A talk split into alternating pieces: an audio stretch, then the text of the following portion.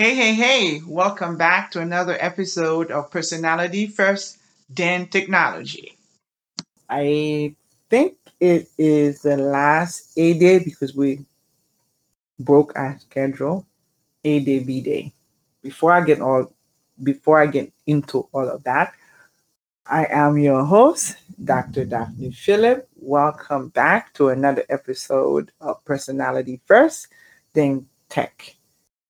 I was jumping in because I'm in joyful mood because the school year is almost over, where I'm looking for an opportunity to really, really let go and relax and take a mental break. I try to do it. I can only do it for one day at a time, a couple hours at a time, but I really need a solid 30 days.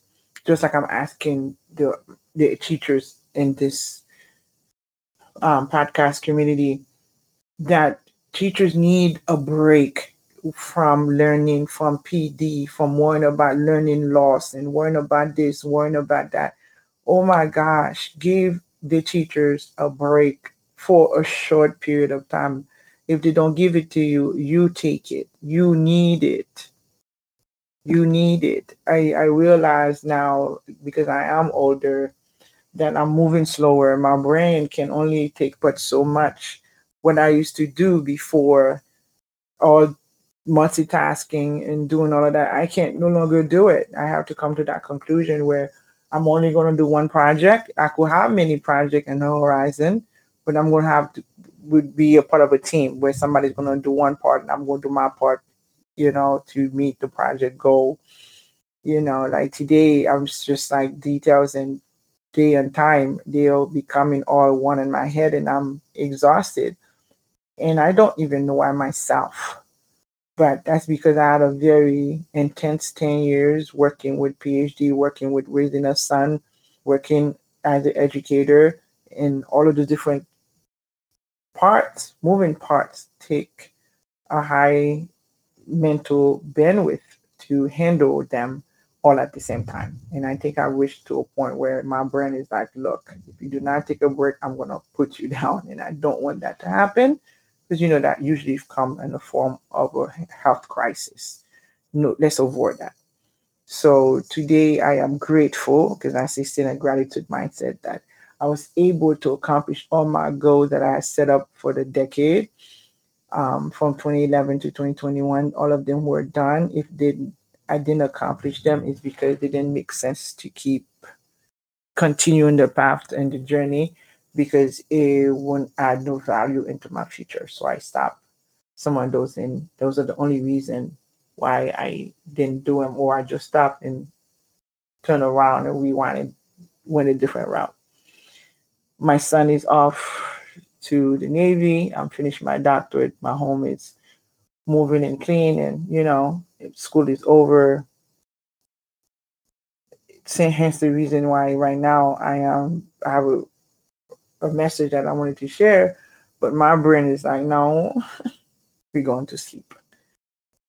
Forgive me for babbling. Forgive me for just talking. I'm not really adding any value right now. It's just because I'm tapped out. I hope you know that I do value you. If all you get from this podcast is to hear that every day that I'm going to tell you as an educator that you are loved and appreciated your um, presence matter to a lot of young people. It may not be all, but there's going to be a few of them that whose lives have changed because they were in your presence. Um, your community and everything around you are better because you are here as a teacher and willing to continue to be here, continue to stay in the trenches. You belong in the with us, and I appreciate you. I love you you matter, you're valuable. Okay. And as you continue to learn after you take your break, make sure, and I know for a fact that you will make sure that you improve in your instruction. And the reason that you doing the learning is to improve your instruction, also to find ways to innovate. So when you line up those three things, I think it is a great start to create an incredible learning environment and most of all, remember when you step into the classroom, you are the leader in that classroom. and you are fostering new leaders. You show the young people how to think, solve problems, and become critical thinkers. So remember to use your classroom as a platform to impact social change. Thank you, thank you, thank you so much for coming and joining me today and listening to this episode of Personality First, then Tech. As a podcast newbie, I am well aware of the many other shows you could have been listening to.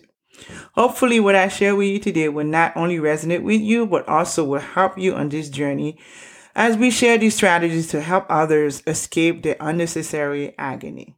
And if this episode did help you today, then be sure to share it with someone else you know will need it. Our mission will only be achieved when we share with others what has helped us.